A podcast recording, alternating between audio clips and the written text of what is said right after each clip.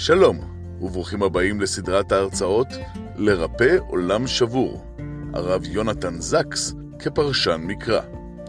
בכל שבוע תימסר הרצאה אקטואלית על פרשת השבוע, עם תובנות ופרשנויות לדרכו הייחודית של הרב זקס, זיכרונו לברכה. הסדרה מופקת על ידי עמותת החברה לחקר המקרא מיסודו של דוד בן גוריון. והיום, לכבוד הפתיחה, נביא דברי ברכה מתלמידיו ומשפחתו הקרובה של הרב. אנו מאחלים לכם האזנה נעימה.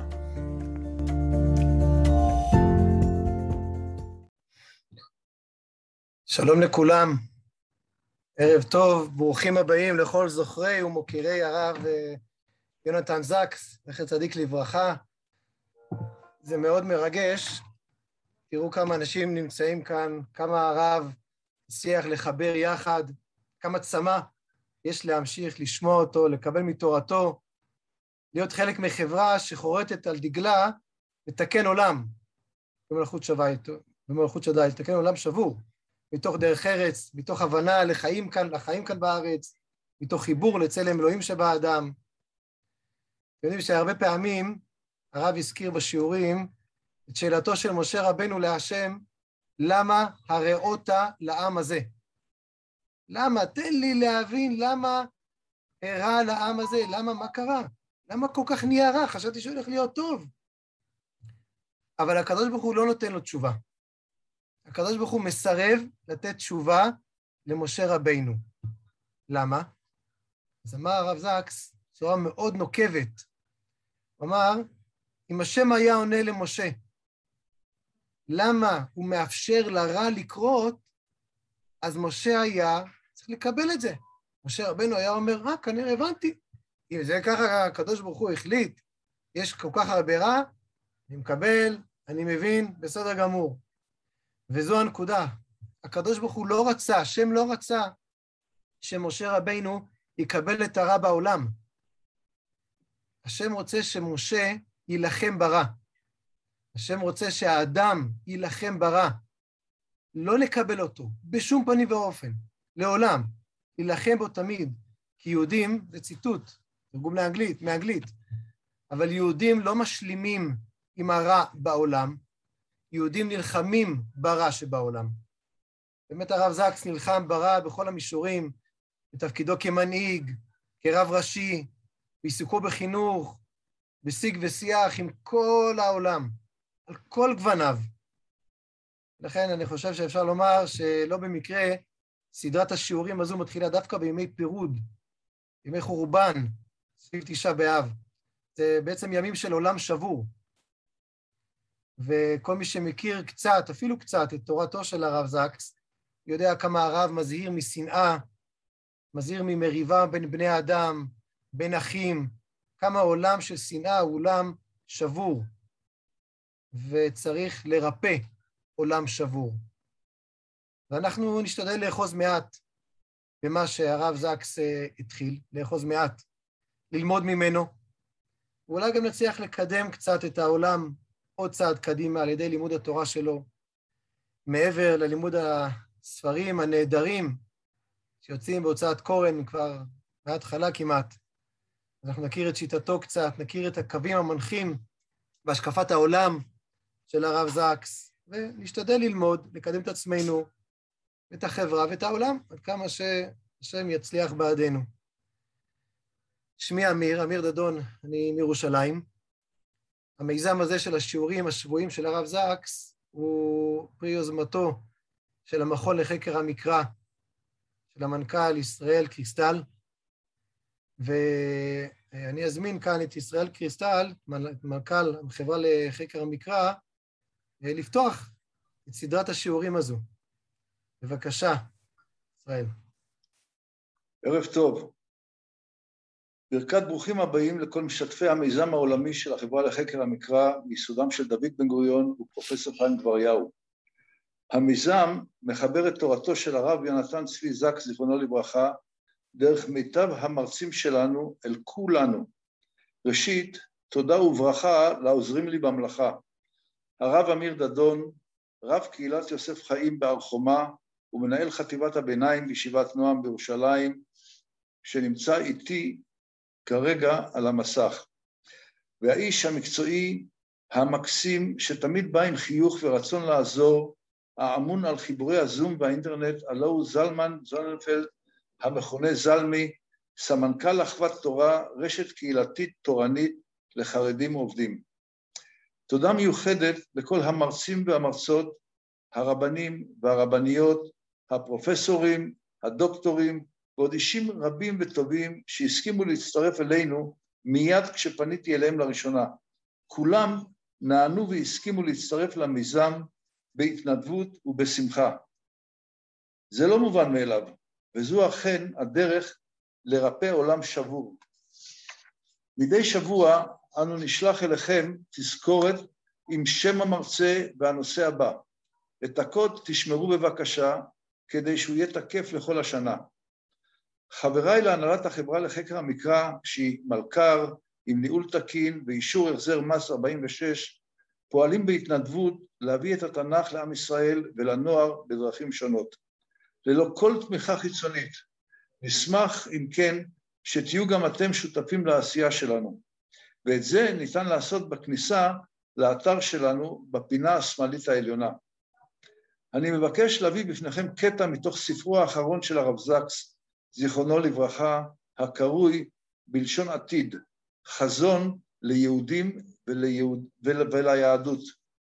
הספר תורגם לאחרונה לעברית בידי ידידי המיוחד צור ארליך, שיודע לא רק לתרגם, אלא גם להעלות על הנייר את הרוח והנשמה הייחודיים לכתביו של הרב זקס, זיכרונו לברכה, שיצאו לאור בהוצאת קורן מגיד. תודה מיוחדת לחיה פריידמן בהוצאת קורן, שעודדה אותי להרים את המיזם כדי לפתוח את הגותו של הרב זקס ז"ל בפני כלל עם ישראל. ספר זה, שהביא אותי לעשות ימים כלילות כדי להעלות את המיזם הזה לאוויר, ואני רוצה לצטט, לצטט מתוך הספר. אם יש את נפשכם לדעת את מעיין עוצמתו של עם ישראל, בקשו ממנו לתת, ומנו את התרומות. כדי לנצח בקרב היהודי, קרב הרוח, כדי לזכות בניצחון הלב, הדעת והנשמה, אין צורך במספרים גדולים.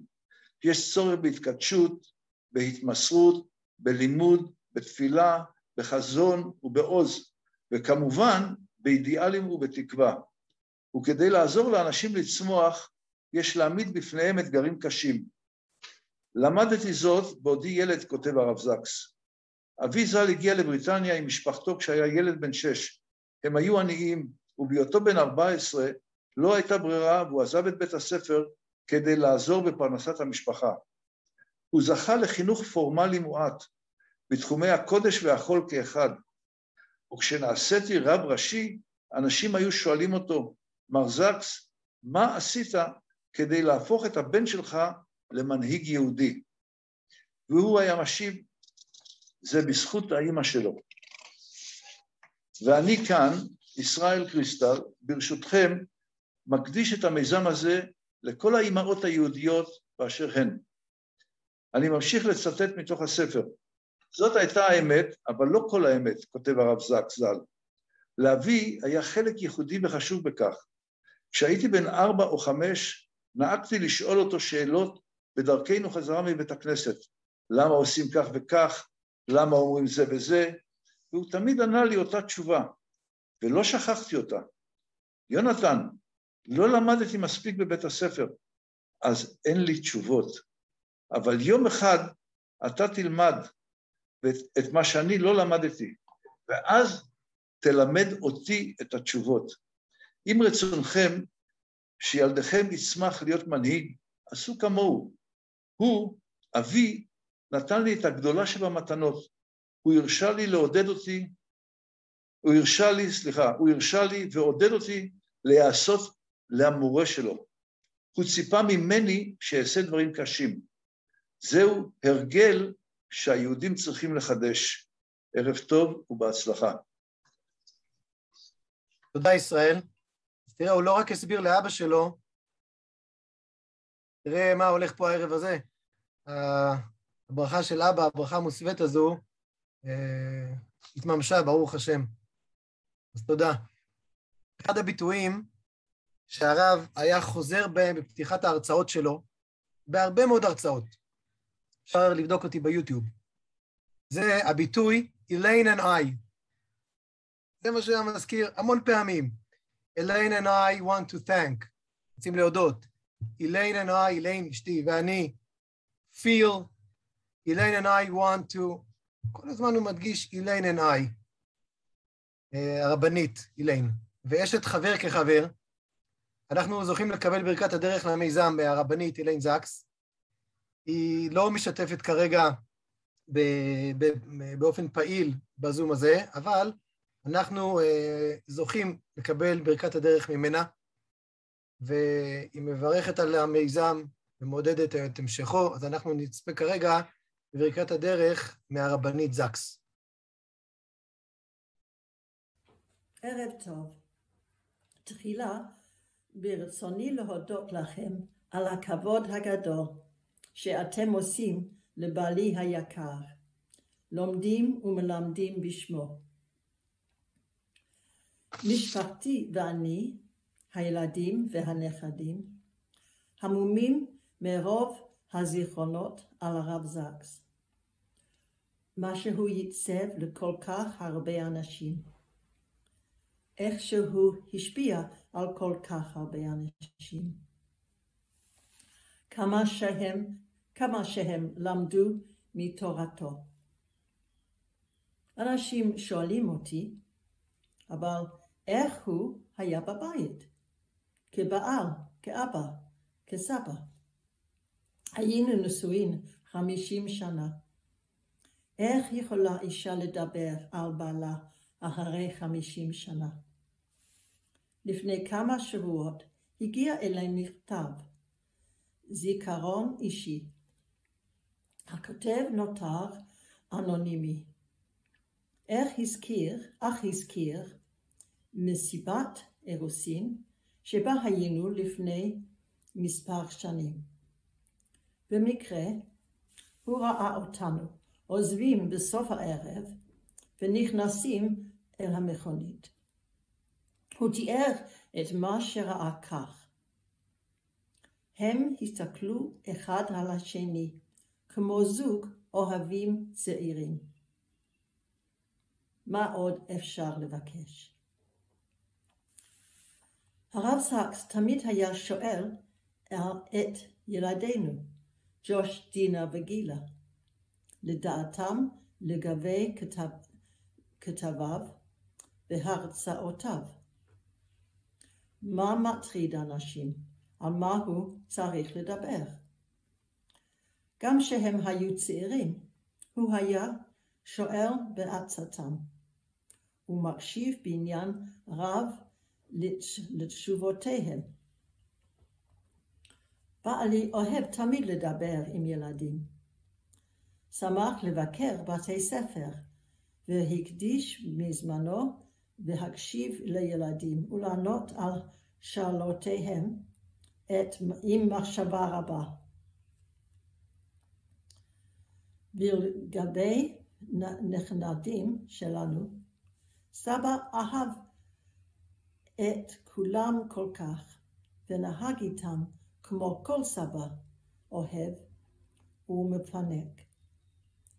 והקשר היה הדדי, הדדי. כולם מתגעגעים כל כך. בזכות הלימוד שלכם, הלהבה ממשיכה לבעור, ואני מודה לכם. אז היא מודה לנו, אבל אנחנו מודים לה, ואנחנו גם רואים כאן ש...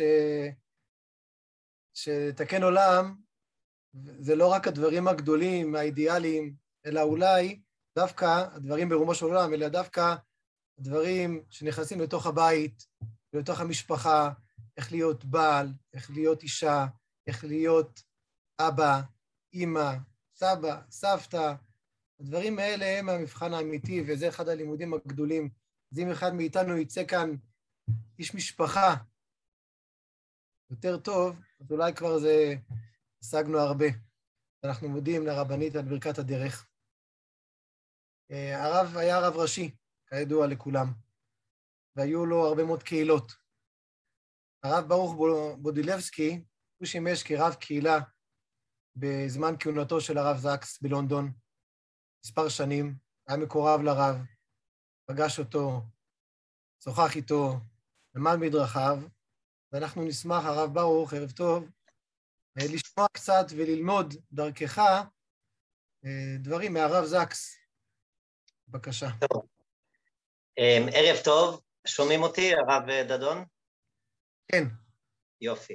אה, דבר ראשון, אני רוצה להתחיל בלהודות לישראל, לרב דדון, לעוזרים במלאכה, רעייתו של הרב, הרבנית אילן, שאנחנו זוכרים, למשפחת הרב, אחיו, אחייניתיו, וכמובן לכם המשתתפים. אני רוצה בדקות הקרובות, באמת שאני לא אאריך, לדבר כהקדמה לכל הסדרה על פרשנותו למקרא. אני מבקש להדגיש את, ה, את העובדה שדרכו הפרשנית למקרא נגזרה ממנהיגותו הרוחנית. וכדי להבין במה מדובר צריך קודם כל, ואני אעשה את זה בתמצות ובצרה רבה, בקיצור רב, לתאר לכם את הקהילה שבה הוא פעל. הרב זקס אה, סיים כרב הראשי של אנגליה, לפני זה הוא היה אה, רב קהילה, ואחרי זה, אחרי, אה, אחרי שהוא סיים את כהונתו כרב הראשי, אה, הוא התחיל ביתר עוז אה, להרצות בכל העולם, אבל כהונתו כרב הייתה לקהילה, הקהילה הבריטית, שבעיקרה אה, וברובה אינה מחויבת להלכה. זאת ה, זאת המבנ, זה המבנה הקהילתי של, ה, של, ה, של הקהילות שם באנגליה. רוב החברים בקהילות, אמנם הם קהילות אורתודוקסיות, והרבנים הם אורתודוקסים, והם מחויבים אה, מבחינה הלכתית אה, לשולחן ערוך, אבל, החיים האישיים שלהם בפועל אינם מחויבים להלכה. מדובר באנשים מודרניים, פתוחים, מצליח, מצליח, שמצליחים בעולם, אה, שאף אחד לא כופה את היהדות עליהם, אי אפשר לכפות את היהדות עליהם, הם לא מחויבים לשום דבר, ובסביבה הזאת הרב פעל. הוא גם תפס את היהדות בדורנו כיהדות יוצאת דופן. הוא היה כותב על זה שבדור שלנו, לראשונה, זה דור שהוא שהוא חופשי בארצנו והוא גם חופשי בגולה. זה משהו ייחודי ולכן צריך לדבר לדור הזה בשפה שונה. ודבר אחרון, התקופה שבה הרב פעל, אני מדבר על תקופת האינטרנט. יכול להיות כשהרב התחיל את כהונתו, אמ, זה היה רק בשחר האינטרנט, וכשהוא סיים את כהונתו כבר האינטרנט היה בכף יד של כל אחד, הכל היה נגיש. זו הסביבה הקהילתית שבה הוא פעל. עכשיו, איך הוא תפס את התפקיד שלו כרב, ואחרי זה נדבר על איך זה יצר את פרשנותו למקרא. אני רוצה לספר סיפור מאוד אישי. כשהייתי בן 29, אה, נסעתי אני ורעייתי ללונדון, ושם התחלתי את כהונתי, וכחלק אה, מהפרוטוקול, אה, כל רב חדש היה מקבל פגישה אצל הרב הראשי, הסמכות הרבנית שלנו. אז כך מצאתי את עצמי עוד יותר צעיר, בגיל 29, פתאום יושב במשרדו של הרב זקס. והוא שאל אותי כמה שאלות, ואחת השאלות הייתה, נו, מי נותן לך השראה? וכמובן שהשבתי לו אחד הרבנים שאני קורא את אה, כתביו ולומד ממנו הרבה, זה הרב סולובייצ'יק. אה, וזו הייתה תקופה שהייתי מאוד מאוד מאוד אה, טמון בתורתו של הרב סולובייצ'יק. והרב זקס הסתכל עליי ואמר, אתה יודע, הרב סולובייצ'יק כתב את ספר איש ההלכה, והוא היה צריך גם לכתוב ספר נוסף, איש האגדה. זה חסר בתורת הרב סולובייצ'יק. אני לא הבנתי את זה, אני אגיד לכם את האמת, גם לא אהבתי את זה. פתאום ככה מדברים על הרב סולובייצ'יק. איש ההלכה, זאת היהדות. וכאן הרב, סול... וכאן הרב זקס אמר, חסר פה איש האגדה. והיום אני אומר, אם הרב סולובייצ'יק היה איש ההלכה, הרב זקס עצמו היה איש האגדה. הוא פעם אמר לי, מה זה תפקיד של רב? תפקיד של רב זה כמו חזן. מה זה תפקיד של חזן? לתת השראה, להנגיש את התפילה לציבור. התפקיד של רב זה לתת השראה, להנגיש את התורה ואת, ה, ואת היהדות לציבור. הוא פעם, הוא פעם אמר לנו במפגש של רבנים, כל אחד חושב שהרב הראשי זה הרב של הרבנים. לאנשים יש רבנים, ולרבנים יש את הרב הראשי. הוא אמר זו טעות. לאנשים יש רב, ויש אנשים שאין להם בכלל רב.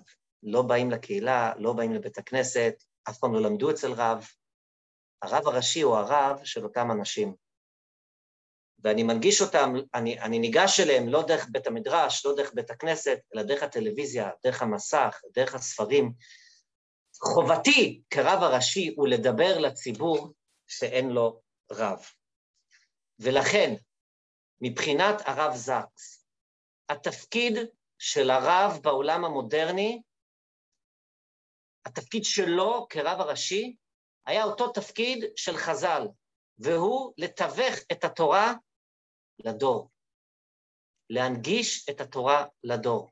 ואם הדור שלנו הוא דור פתוח, ואם הדור שלנו הוא דור שהוא לא מחויב להלכה, ואם הוא דור שהוא חופשי בארצנו והוא חופשי בגולה, ויש לו קול מיוחד, שיוכל, ואומות העולם מוכנים אפילו לשמוע מה יש ליהדות לומר. זה הייחודיות של הדור שלנו, לדור הזה צריך לדבר. וכך הוא ראה את התפקיד שלו. והכלי המרכזי, אבל לא הבלעדי, היה האגדה. ולכן במנהיגותו הרבנית כל כלי היה כשר. כתיבת ספרים, הרצאות, שירה ומוזיקה, סדרות ב-BBC, כתיבה בעיתונות הכללית, סידורים, ואחרי זה מחזורים, טכנולוגיה, ואפילו שפה, תכף אני אתן לכם גם דוגמה, הוא השתמש בשפה גם ככלי כדי להנגיש את, ה, את היהדות. ובכל זה פרשנותו למקרא הייתה כלי נוסף בארגז כלים זה. ופה אני חייב לומר, רבותיי, כל כלי שיכל להחיות את הטקסט ולהנגיש אותו לציבור. שוב, מדובר בציבור שלאו דווקא רואה קדושה בטקסט, ולא ניגש לטקסט בחיל וברעדה, בדחיל ורחימו. כל כלי שיכל להחיות את הטקסט ולהנגיש אותו לציבור כזה, בין אם היה מדובר בפש... בפשוטו של מקרא, בין אם היה, אם היה מדובר בדרשות, בחסידות, גם לא היה כל כך מבדיל בין הכלים האלו, כל כלי כזה היה כשר בפרשנותו למקרא. כלומר, הייתה לו אג'נדה. האג'נדה הייתה איך אני יכול לתווך את התורה, את המקרא לדור, וזאתי פרשנותו למקרא. הוא לא פתח חומש ואמר, אוקיי, מה הכלים שאני יכול להבין את הפסוק? הוא פתח חומש והוא שאל את עצמו, איך אני יכול להנגיש את הפסוק הזה, את הטקסט הזה, אה, לדור. ולכן אני פעם שמעתי באופן אישי מנשיא המדינה הנוכחי, יצחק הרצוג, שאמר, הוא אמר את זה באנגלית, אני אתרגם לכם, הוא אמר לי, כשהרב זקס מתחיל לדבר, אנשים מתחילים לשמוע, מתחילים להקשיב. אני אתן לכם, אה, אני, אני לקראת סיום, אני, אתן, אני רוצה לשתף אתכם ברעיון ששמעתי ממנו. אני הייתי גם אה, במקביל לכהונתי כרב שמה, הייתי גם סטודנט לתואר שני באוניברסיטת קינגס, ששוב, לא מדובר באוניברסיטה יהודית, והוא היה מעורב באוניברסיטה הזאת, וכחלק מתפקידו הוא היה נותן הרצאות באוניברסיטה. וההרצאות היו פתוחות לכולם, ומצאתי את עצמי יושב שם, אולי חוץ ממני וממנו בודדים שהיו חובשי כיפה, כל השאר היו חלקם יהודים, רובם לא. הזמינו אותו והזמינו מרצה נוצרי למקרא, אמ, וכל אחד היה לו זמן אמ, לתת איזשהו, לתת לשתף את הציבור עם רעיון, ואחרי זה היה זמן לשאלות. הרב זקס דיבר, ופשוט כל הציבור, אני הרגשתי, הוא חשמל את הציבור. ואחרי זה בתקופת השאל, בזמן לשאלות, רוב הסטודנטים אה, כיוונו את שאלותיהם דווקא לרב זקס, ולא למרצה הנוצרי. אני אומר גם הנורצים הסטודנטים. והיה שם סטודנט נוצרי ששאל את הרב זקס שאלה שהרבה אנשים שואלים. איך אני יכול לקבל את קדושת המקרא, גם אליבא דנוצרים, אמ, עם כל מה שאנחנו לומדים על ביקורת המקרא. זו, זו לא שאלה חדשה. אני רוצה לתת, ואגב, הרב זקס לא הכינו אותו לשאלה הזאת. ככה הרב זקס נתן את התשובה. וכאן אני חוזר לנושא הזה של איך הוא השתמש בשפה גם, ביופי של השפה, כדי להנגיש רעיון. הוא אמר, ופה אני אדבר טיפה באנגלית, הוא אמר, צריך להבדיל, ידידי היקר, בין authorship ל-authority. תשימו לב שזה שתי מילים באנגלית שהמילים מאוד דומות, authorship ו-authority. authorship זה מחבר, authority זה סמכות. ואז הוא אמר, איך החוק האנגלי עובד? החוק, מתחיל, מתחילים לכתוב את החוק, ואז זה עובר דרך הפרלימנט, ואחרי זה זה עובר דרך ה-House of Lords, ואחרי זה זה חוזר בחזרה. הכל טוב ויפה. כל המחוק, המחוקק כותב את החוק, ויש תהליך שלם אה, שהחוק עובר בכתיבתו. אבל הוא לא חוק עד שהמלכה עצמה חותמת על החוק. המלכה היא הסמכות, אפילו שהיא לא כתבה את החוק. ועד שהמלכה לא נותנת את סמכותה לחוק, החוק הוא לא חוק. הגמרא גם שואלת, מי בדיוק כתב את הפרשה הזאת, את הפרק הזה? זאת לא שאלה חדשה, זאת לא שאלה כפרנית. אבל רב זקס אומר, זאת לא שאלה רלוונטית. לא משנה מי כתב את החוק, ואם אתה מאמין בביקורת המקרא, אמ, והתורה נוצרה איך שהיא נוצרה, אפשר להבדיל בין הכתיבה לבין הסמכות. ישבתי שם, הייתי בהלם מאיך שהוא יכל לתת תשובה כל כך עמוקה וכל כך מספקת לאותו אה, שואל נוצרי. רעיון אחרון, ואחרי זה אני אסיים. אני הבטחתי ב-12 דקות, הרב דדון, ואני חשבתי שאני מדבר בעשר דקות, ולכן אני אסיים. הוא פעם אמר לנו שהייתה לו שיחה עם הרב דוקטור נורמן לן, ובשיחה הזאת הרב לם שאל את, אה, את הרב זקס, יש מקור אחד בכל הספרות הרבנית, בספרות של חז"ל, שחז"ל מספרים בדיחה. בדרך כלל אדם לומד גמרא, הוא לא, בדרך, לא כל כך קורא בדיחות, אבל יש מקור אחד שחז"ל סיפרו בדיחה. שאל אותו הרב זקס, איזה מקור? הוא אומר, פשוט, כשחז"ל אמרו, תלמידי חכמים מרבים שלום בעולם, זו בדיחה, זה לא יכול להיות אמת. כל פעם שאתה רואה רבנים, אתה רואה מחלוקת. אין ספק ש... ש... שחז"ל התכוונו לזה כמילתא דבדיחותא, כבדיחה. אמר לו הרב זקס, לא, צריך לקרוא את ההמשך. אל תקרא בנייך, אלא בונייך. כשתלמידי חכמים בונים, הם מרבים שלום בעולם. כשהם לא בונים, הם רבים. הרב זקס היה תלמיד חכם שבנה, ולכן הוא הרבה שלום בעולם. חייבים לומר גם שהרב זקס היה אחד ממגיני הגדולים של עם ישראל נגד אנטישמים, אמ, למרות שהוא דיבר לאומות העולם ולא, ורצה גם להשמיע את הקול היהודי עליהם, הוא גם לא, פח, לא פחד לקום ולהגן על כלל ישראל. לסיום אני אומר, אנחנו מתפללים, הרם קרן ישראל עמך. אנחנו אומרים, ובכן תן כבוד השם לעמך. במובן הזה, הרב זקס היה לא רק כל יחיד בדורו, אלא כל יחיד בדורות רבים. אני חושב שמאות שנים לא זכינו לרב שהביא כל כך הרבה כבוד, כבוד לעם ישראל, ושהרים את קרן ישראל לעד. תודה רבה. תודה רבה, הרב ברוך. כמה זמן דיברתי? זה מה ספרתי, אני הקשבתי. לא מדעתי זמן. לא, כמה, כמה זמן? הכל בסדר? אני יודע, אני הקשבתי. מישהו בדק שיאמר לנו. תודה רבה. זה כוח גדול. ואפרופו כל העניין של הדיבור והשיח והפאנלים, אז הרב זקס אומר שיש פסוק אחד בתורה שהוא ממש קטוע ומשונה, וגם הוא אמר את זה באנגלית, ואי אפשר לתרגם אותו. זה הפסוק בבראשית, ויאמר קין אל הבל אחיו, ויהי בהיותם בשדה, ויקום קין אל הבל אחיו ויהרגהו. אז ויאמר קין אל, אה, אל הבל אחיו, מה הוא אמר? לא כתוב מה הוא אמר, אז הם היו בשדה. אז יש פרשנויות, פרשנויות שאומרים, הוא אמר לו, בוא נלך לשדה, או כל מיני דברים, אבל לא כתוב בתורה מה הוא אמר לו. אז הרב זקס, בתבונתו הגדולה, אמר נפלא. אתם יודעים למה לא כתוב שם מה, מה קין אמר להבל? כתוב ויאמר. התורה אומרת שהיה כאן בעיה בדיבור בין שני אנשים, וכשיש בעיה בשיח, זה מוביל לאלימות. ולכן צריך להרבות בדיבור ולהאמין בשיח, והרב זקס היה משיח כל הזמן, שיג ושיח, כל הזמן.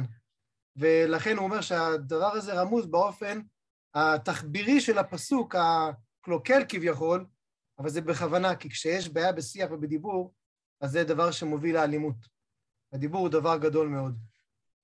אז תודה, הרב ברוך. נמצאים איתנו אה, כאן שניים אה, שמכבדים אותנו מאוד בנוכחותם, שניים ממשפחתו של הרב זקס. הראשון זה אחיו, עורך דין אלן סקס, שגר כאן בארץ. ערב טוב, אהלן, תודה רבה. ערב טוב. והאורחת השנייה זו אחיינית של הרב זקס, ג'סיקה זקס, בתו של בריאן זקס. ערב טוב, ג'סיקה. ערב טוב. תודה, אני חושב שאתם מכבדים ציבור גדול מאוד, אנחנו מאוד מודים לכם על זה. אנחנו, בוא נאמר, נראה לי אתם מכירים מכל האנשים שיושבים, שיושבים כאן הכי הרבה, הכי טוב, הכי מקרוב, את הרב זקס, ודאי, ודאי אתה אלן. אז אנחנו נשמח לשאול אתכם כמה שאלות. אה, אני אזרוק את השאלות לחלל האוויר כאן, ואתם, בוא נראה אם אתם רבים או יודעים לדבר, כמו שהרב זקס לימד. אה, אז אולי כפתיחה, רק... אני אה, חייב להגיד שעשרה קבים של, דיבור הגיע, הגיעו למשפחת סאקס, ולפני שנולדתי אחי גרף את כולם, אבל נמשיך בכל זאת. טוב. אנחנו נראה, בעזרת השם. אז קודם כל, אמ, אולי קצת רק היכרות שנכיר, מי שלא מכיר, מי שלא יודע, איזשהו outline, שלד אה, בסיסי של מה המסלול חיים של הרב, מה היה, מה התחנות המרכזיות בחייו של הרב זקס. אני לא חושב שאני מחדש משהו, הרבה כתוב על, על, על, על המסעת החייו של, של, של אחי הרב, זיכרונו, זיכרונו לברכה. אנחנו uh, גדלנו בצפון לונדון, בבית מסורתי, uh, בית בדיוק כמו הרב בודלבסקי תיאר, תיאר במילים היפות שלו. Uh, היינו הולכים לבית כנסת כל שבת, היינו הולכים לפעמים גם בבוקר ובאמצע השבוע, אבל uh, uh, אני בטוח שאבא שלי לא פתח דף גמרא בחיים שלו, כפי, ש, כפי, כפי, כפי, ש, כפי שסיפרתם קודם. הוא, uh, חינוך פורמלי לא היה לו בכלל. Um, אחי היה תלמיד מצטיין בבית ספר, לא היה בית ספר, הוא לא היה בבית ספר יהודי, היה uh, מנהל בית הספר, מנהל התיכון ב... ב, ב, ב, ב, ב, במילים האחרונות שהוא כתב לגבי אחי היה, זכותי היה ללמד את, את, את ג'ונתן סאקס, התלמיד החכם שפגשתי ושלימדתי בחיים שלי. Um, הוא, uh, היה לו כושר דיבור יוצא מן הכלל, גם, גם בבית ספר, uh, והיה אינטלקטואל, uh, אז הוא הלך לקיימברידג', אוניברסיטת קיימברידג', וזה באמת הרחיב את האופקים שלו.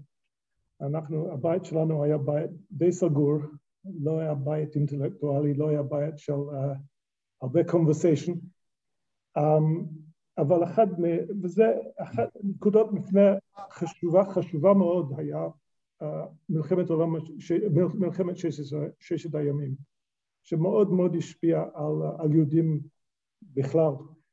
Uh, לפני, לפני יוני 67, חוץ מסטנפורד היל והעולם החרדי, העולם הקטן החרדי, אף אחד לא יצא ברחוב עם כיפה בראש. פתאום, אני זוכר היטב, שבת אחד באותו קיץ, מישהו רץ אחרינו, יצאנו מבית כנסת, ומישהו אמר, שכחתם להוריד את הכיפה. כך הוא אמר מחוץ לבית כנסת. והוא uh, הוא ואלה שהיו בגיל שלו סטודנטים מאוד מאוד, אה, מאוד, מאוד, מאוד אה, הוש- אה, מלח- ה- ה- ה-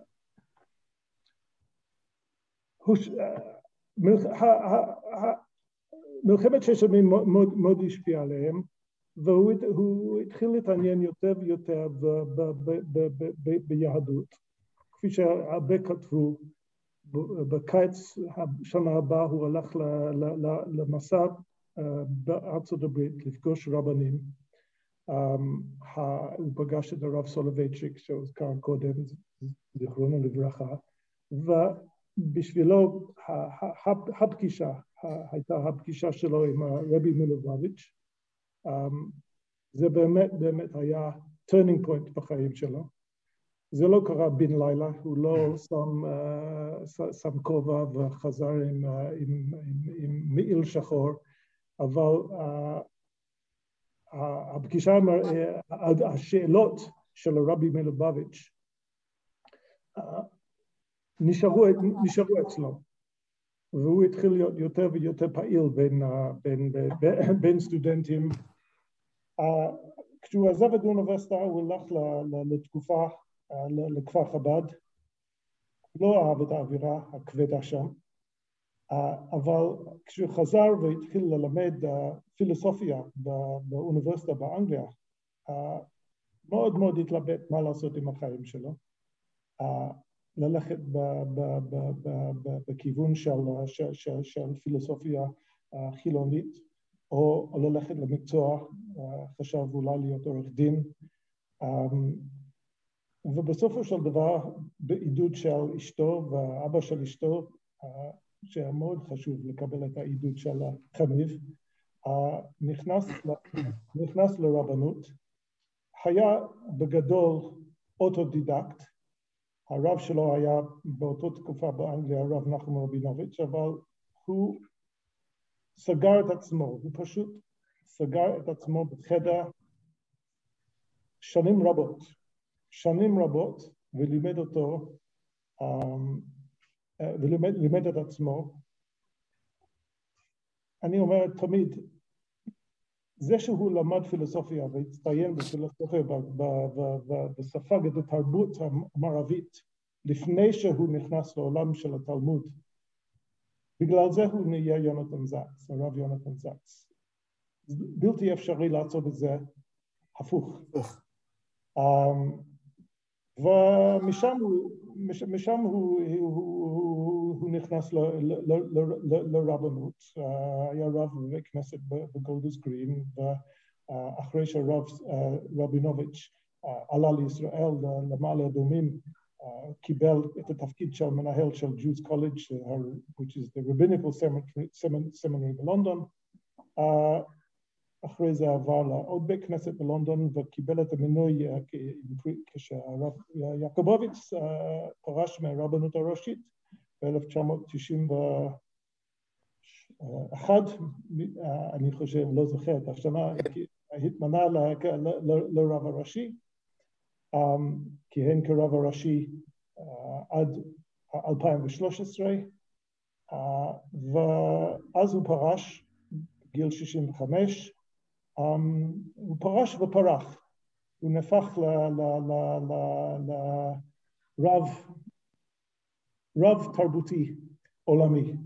Uh, על זה נוכל להרחיב בהמשך, אבל בגדול אלו היה אלו התחנות. ה stepping stones, התחנות בקריירה שלו. כן. אתה זוכר, אלן, תודה, אתה זוכר איזשהו סיפור כשהוא היה ילד, או נער, לא משנה, בשלבים מוקדמים, לפני שהוא היה רבי סאקס, שכבר אז שמתם לב שזה, וואו, יש כאן משהו מיוחד. יש כאן אישיות מיוחדת. אני... אה, לו הייתם שואלים אותי בגיל, בגיל 18, הוא יהיה הרב הראשי, אין סיכוי. אבל אבא שלי, אבא שלי תמיד, תמיד אמר, הוא יהיה הרב הראשי. אה, תמיד, אבא שלי, זה גם, לא רוצה להיכנס לפסיכולוגיה של, של, של, של, של אבי, שמאוד מאוד השפיע על כל הילדים שלו. אבא שלי, uh, כפי, כפי, כפי שנאמר כבר, אבא שלי מאוד, מאוד רצה ש, ש, ש, ש, שאחי יהיה רב ושילמד אותו וישלים את כל הלימודים שלא היה לו לעצמו. Um, הוא היה, ברור שהיה אינטלקטואל והיה מאוד מאוד מעוניין בפוליטיקה של באנגליה. הגיבורים שלו בגיל 16 היו חברי כנסת באנגליה, חברי פרל, פרל, פרלמנט, uh, לא, לא רבנים. Uh, אז להגיד, כן, בטח, לא ידעתי שהוא יגיע לזה, לא, רחוק מאוד מזה, רחוק מאוד. הבנתי. טוב, תודה. הוא היה, אני שואל שאלה לך, אלן, אולי גם אלייך, ג'סיקה. אני, אני אתחיל רגע מג'סיקה. את uh, נולדת לתוך משפחה שיש שם את uh, רבי סאקס, נוכח בתוך המשפחה, ואת היית ילדה. אז אני, מתוך זה אני שואל, שואל בעצם את שניכם, א', על היחס שלו לילדים, מדברים על זה הרבה מאוד. איך הוא מתייחס לילדים, יש תמונה מאוד יפה שהוא בשיח עם ילדים, אבל גם להרחיב את זה קצת לאיש משפחה. כלומר, איזה נקודות אנחנו צריכים ללמוד ממנו, לשים לב, בזה, בהיותנו אנשי משפחה, מתוך ההתנהלות היומיומית של הרב זקס. אתם, הבני דודים ושאר המשפחה. אוקיי. Okay, um, um, קודם כל, בתור אשת משפחה ואשת משפחה עובדת, um, כשאנחנו שואלים על השילוב הזה בין, בין uh, העיסוקים שלנו בחוץ לבין העיסוקים שלנו במשפחה, uh, הרבה פעמים, אני, אני אולי משליכה, אבל הרבה פעמים אנחנו חושבים איך הוא הצליח ולי זה כל כך קשה, אז זה חשוב מלכתחילה לציין ש...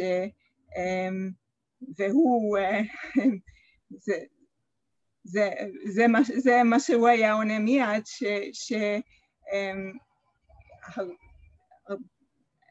מה שהוא עשה, הוא עשה בזכות אליין, ו, um, והייתה להם חלוקה, רק כשהייתי בוגרת חשבתי לשאול את הדודה שלי מה היא למדה באוניברסיטה, ורק אז גיליתי שהיא, שהיא טכנאית רנטגן, היא למדה רדיולוגיה, לא היה לי מושג, זה היה ברור שבכלל רב קהילה זה, היה שם עבודה לשני אנשים שרק אחד מהם מקבל משכורת, והיא, אני לא יודעת מתי היא קיבלה את ההחלטה ואיך היא קיבלה, אבל היא הייתה בתפקיד תומכת ומאפשרת והיא אפשרה, היא, היא אפשרה לו ולילדים, um, שאז, אז זיכרונות שלי בתור ילדה, כל, ה, כל התפקידים של דודים, לזכור ימי הולדת ולצאת ב, לתיאטרון ילדים בחופשה, uh, כל זה היה אליין.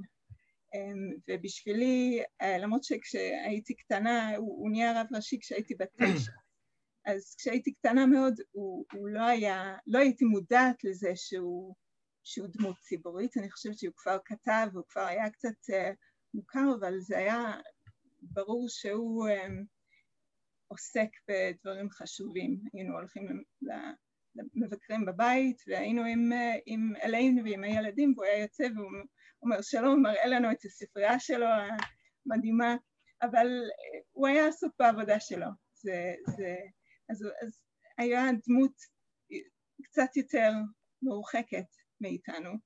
Um, היינו רואים אותו בשנים שאחרי, בעיקר בכל בר מצווה, כל חתונה במשפחה, אז תמיד הוא היה בא ואומר ג'סיקה, או מרים, דניו, כולנו ככה הוא בירך. Um, ואחרי זה לא, לא היה הרבה המשך שיחה, כל היחס שלו uh, לילדים עכשיו, לנכדים שלו, מאוד, uh, מאוד, מאוד uh, שונה.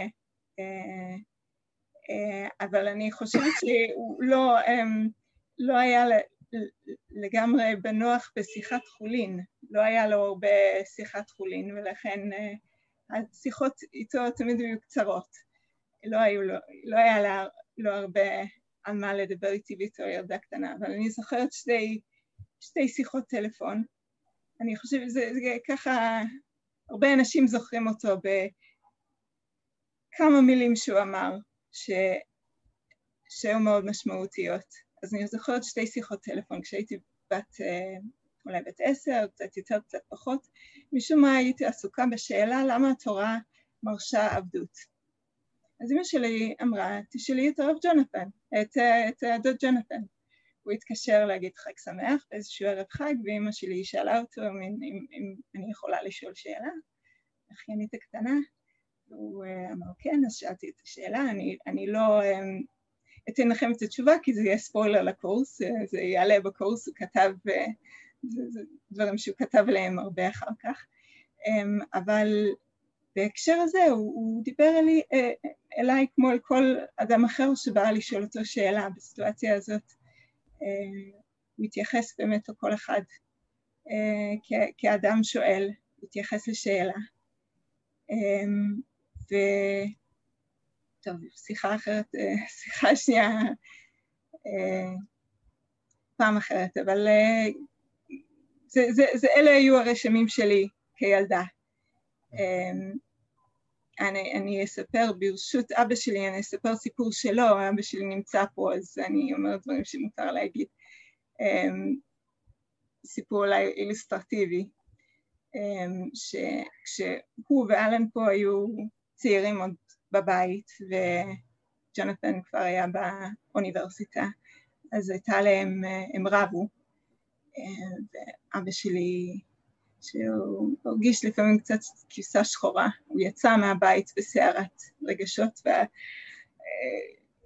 ורץ אה, מהבית ועלה על רכבת ונסע לקיימברידג' שזה קצת מרחק מהבית והסתובב שם אה, חשב להסתובב ולחזור הביתה, ובמקום זה מצא את, ה, את החדר של, של דוד שלי במעונות ודפק בדלת, ודוד שלי פתח וקיבל אותו, ואליין הכינה לו חביתה, ובאותו לילה הדוד ג'ונתן ישן על הספה ונתן לאבא שלי את המיטה.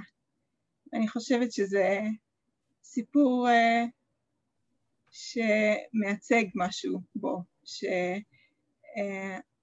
שהתפיסה שלו הייתה שמי שדופק בדלת, אתה לא שואל למה באת, אתה לא שואל אה, מה עשית ולמה, אתה מכניס אותו לבית, וזה יתבטא בתפיסתו של בית כנסת, תפיסתו של משפחה, חברה, אה, ואני חושבת שזה היה מורגש בכל ה... בכל ההקשרים, אנחנו, כתב על כבוד השוני, אז כמו כל המשפחות, יש הרבה שוני גם בתוך המשפחה, וזה זה, זה, זה היה הוא, לקבל כל אחד, לא לשאול, לא לשפוט, אמ, לתת עצה עם שואלים ולפתוח את הדלת. להיות בשיח מאחר. dignity of difference. יותר מזה, אני חושב. אני, זה? אני רק רוצה להוסיף כמה מילים. Um, אחי כתב המון, המון על המושג משפחה.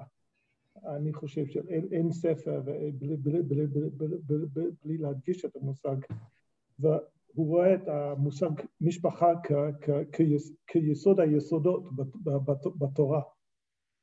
Um, ודיברנו על זה הרבה, כי לא תמיד שהילדים הולכים בתלם של ההורים, אבל אחי קיבל כל בן אדם כמו שהוא. וכך הוא היה, כך הוא דיבר איתי במושג של משפחה. חייבים לאהוב בני המשפחה unconditionally, בלי תנאים.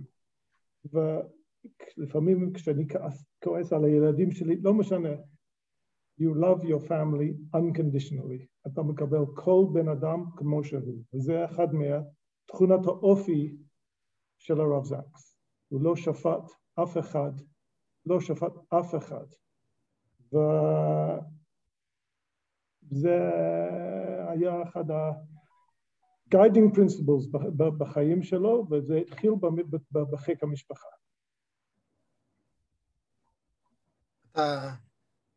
אתה מגדיר את זה בעצם כ... אם אפשר לומר, כ... כביכול כצוואה שלו עבורנו?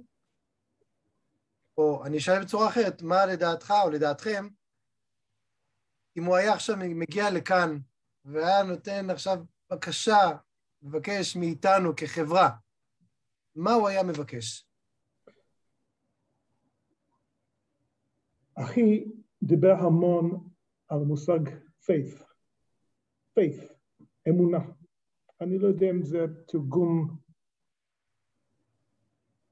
מושלם של המילה faith, והוא הגדיר את faith בכמה מקומות בצורה, בצורה שונה, אבל faith בשבילו היה בין היתר לראות את, את, את, את הצלם אלוהים בזולת.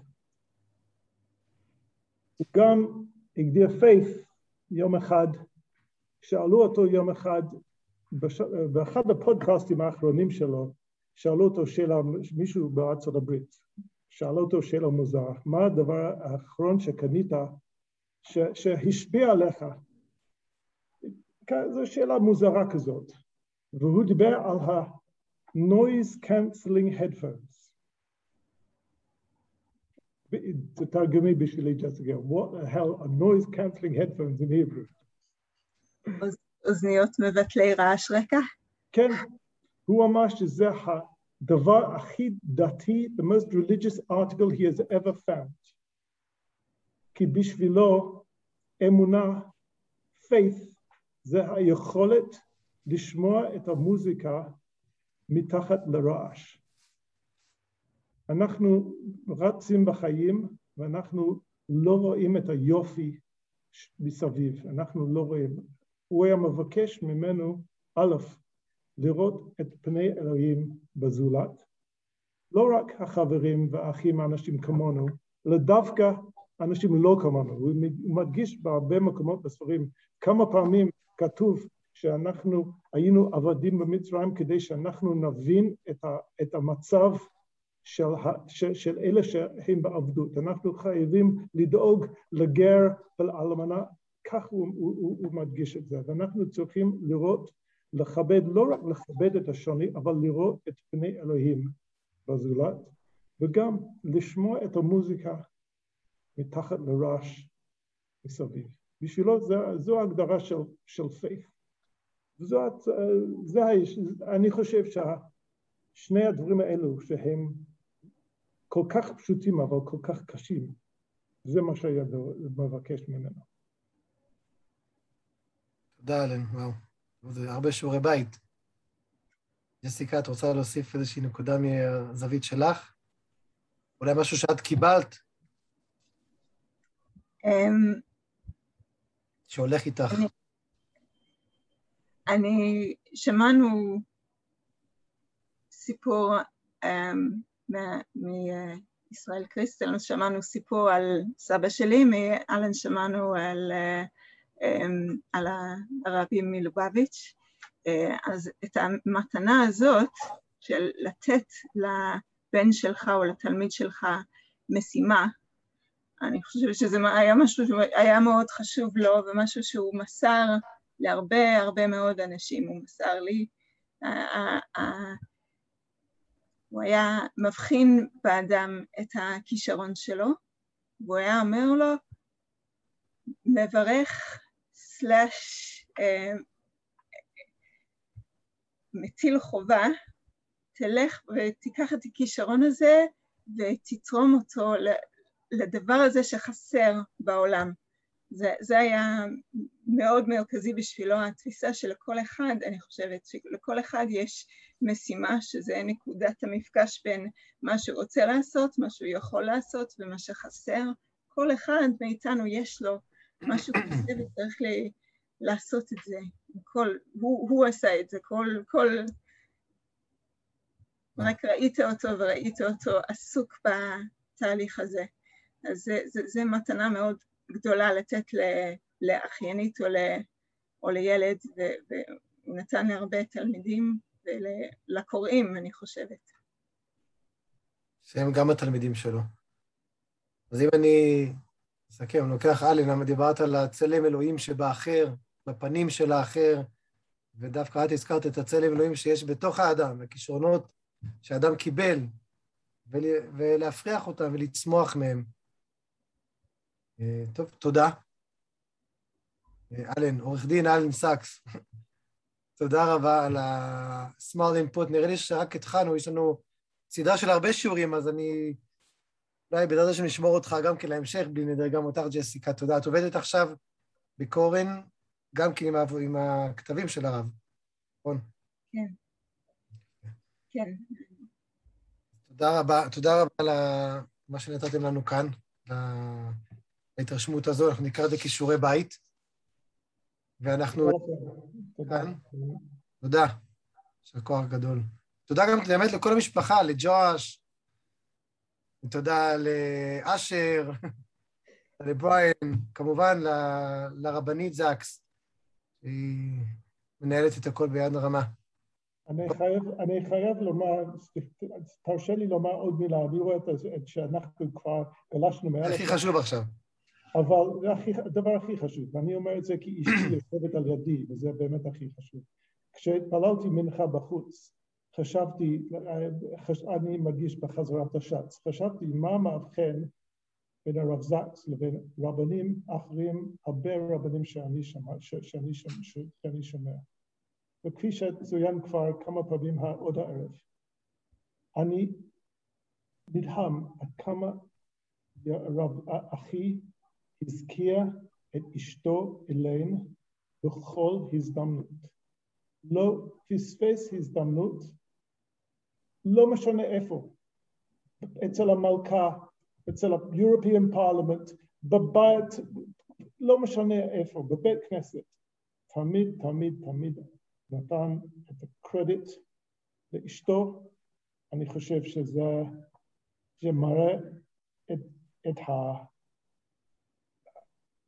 הכרת הטוב שלו, זה אחת התכונות האופי הבולטות שלו, הכרת הטוב, אבל חסר אצל הרבה רבנים היום לעמוד ולדבר על, ולתת קרדיט למי שמגיע לה. נכון. אילן עיניי. Yeah. תודה. זה שיעורי בית לכל ה... לפחות מקום לכל הגברים שפה, ולצד השני גם כן. אז תודה, אז אנחנו לקראת סיום כרגע, ואי אפשר לסיים את הערב הזה בלי לפגוש את הרב זקס בעצמו גם כן קצת, במידת מה, ואנחנו רוצים לשתף את, אתכם באיזושהי דילמה שעמדה פעם בפני הרב, ובצורת התמודדות של הרב באותה דילמה. ואני חושב שמהסרטון הזה ומהדברים שהוא אומר פה, אפשר לראות בבירור מה הקו המנחה שלו, של הרב, חינוך, אמת ואמונה גדולה. ואת האמת, שאתה אמרת את זה, אלן, גם בסרטון הזה, הוא מזכיר את אילן, את הרבנית, כמובן. זה כמעט בכל סרטון, וזה באמת אה, שיעורי בית, תשאלו את אשתי, שיעורי בית שאנחנו עושים פה בבית, אני עושה, לא היא. אז אנחנו, את המפגש, את הדברים הבאים, אמר הרב במפגש עם בוגרי ישיבת הר עציון בארצות הברית, שהוא פגש אותם, כמה מילים שלו, אה, שהוא עמד שם בדילמה, נצפה בסרטון, ואז נסגור בעזרת השם את הערב.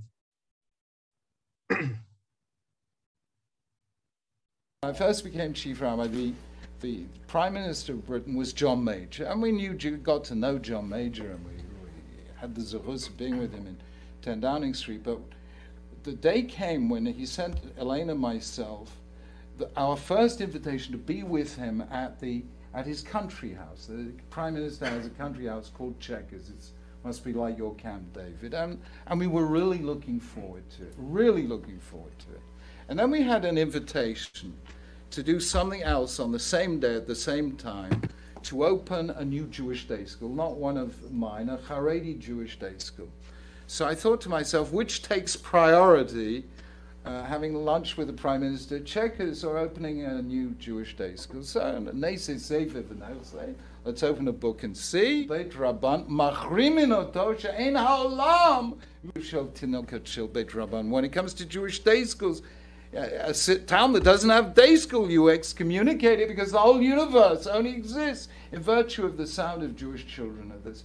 So when it's a standoff between society and the universe, the universe wins, we said no thank you to the Prime Minister, and I went to open the Jewish Day School. That is part one of the story. However, HaKadosh Baruch Hu, Ein HaKadosh Baruch Hu, Mekaper Shel Colberry, Hashem always makes sure you eventually get your reward. And therefore, a couple of years later, we get the second invitation. This time, would Elaine and I come and have dinner with the Prime Minister because he's entertaining the French President, who was Monsieur Jacques Chirac. So we finally got to Chequers, little uh, 60 people for, for, for dinner, uh, little round tables with eight people per table, and we weren't sitting at the top table, uh, at the middle table, whatever it was. The end of the meal, John Major comes rushing over and he says, Jonathan, I'm so sorry. We wanted you to be on the top table, but Monsieur Chirac brought one of his uh, aides and we didn't have room. So now I want you to have quality time with the French president. Come into my study and I will, I will leave the two of you alone and you'll have a little conversation together. So he takes Monsieur Chirac and myself into his study in Chequers, and he's just about to leave when Jacques Chirac says, John, stay, I want, I want you to hear this. And he then proceeded to give me an extraordinary talk about the importance of Jewish day schools. He was explaining to me how, before he was president of France, he was mayor of Paris, and he gave all the land to various people, Otzar Torah, Chabad, to build Jewish day schools. He said they complain. I am always favoring the Jewish, the right wing of the community, but I have to favor them because they care more about education than the left wing of the community, etc., etc. And I am sitting, and I come back to Elaine open mouthed, and I said, I have just heard the President of France give a lecture to the Prime Minister of Great Britain about the importance of Jewish day schools. I've said we've done the easy part. We've converted the Goyim. Now comes the hard part. We have to convert the Yid. So, but Baruch Hashem, we managed that as well.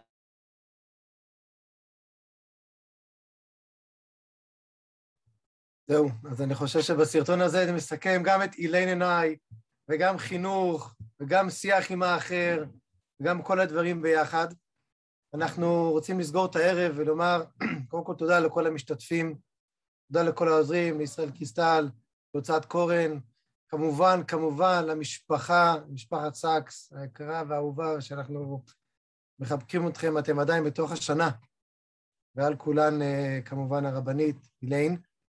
אנחנו בעזרת השם ניפגש בשבוע הבא אה, עם שיעור של הרב יעקב מדן, שישווה בין הרב בן נון לבין הרב סאקס באיזושהי סוגיה. ולפני כן אנחנו גם כן, בתחילת המפגש, שבוע הבא, בעזרת השם, נראיין ראיון קצר את צור ארליך, שעסוק הרבה בכתבי הרב, ובעזרת השם אנחנו... אבל יש שיעורי בית למפגש הזה. קודם כל, כל אחד עם הבן, בת זוג שלו, וב' עם השיח. אנחנו צריכים לעשות תרגול, לראות את הצלם אלוהים באחר, יש לנו שבוע שלם לתרגל, נחזור מוארים יותר בצלם אלוהים שבוע הבא בעזרת השם. תודה, ערב טוב, בשורות טובות וצום מועיל בעזרת השם ביום ראשון, אם הוא אכן יתקיים. יישר כוח לכולם.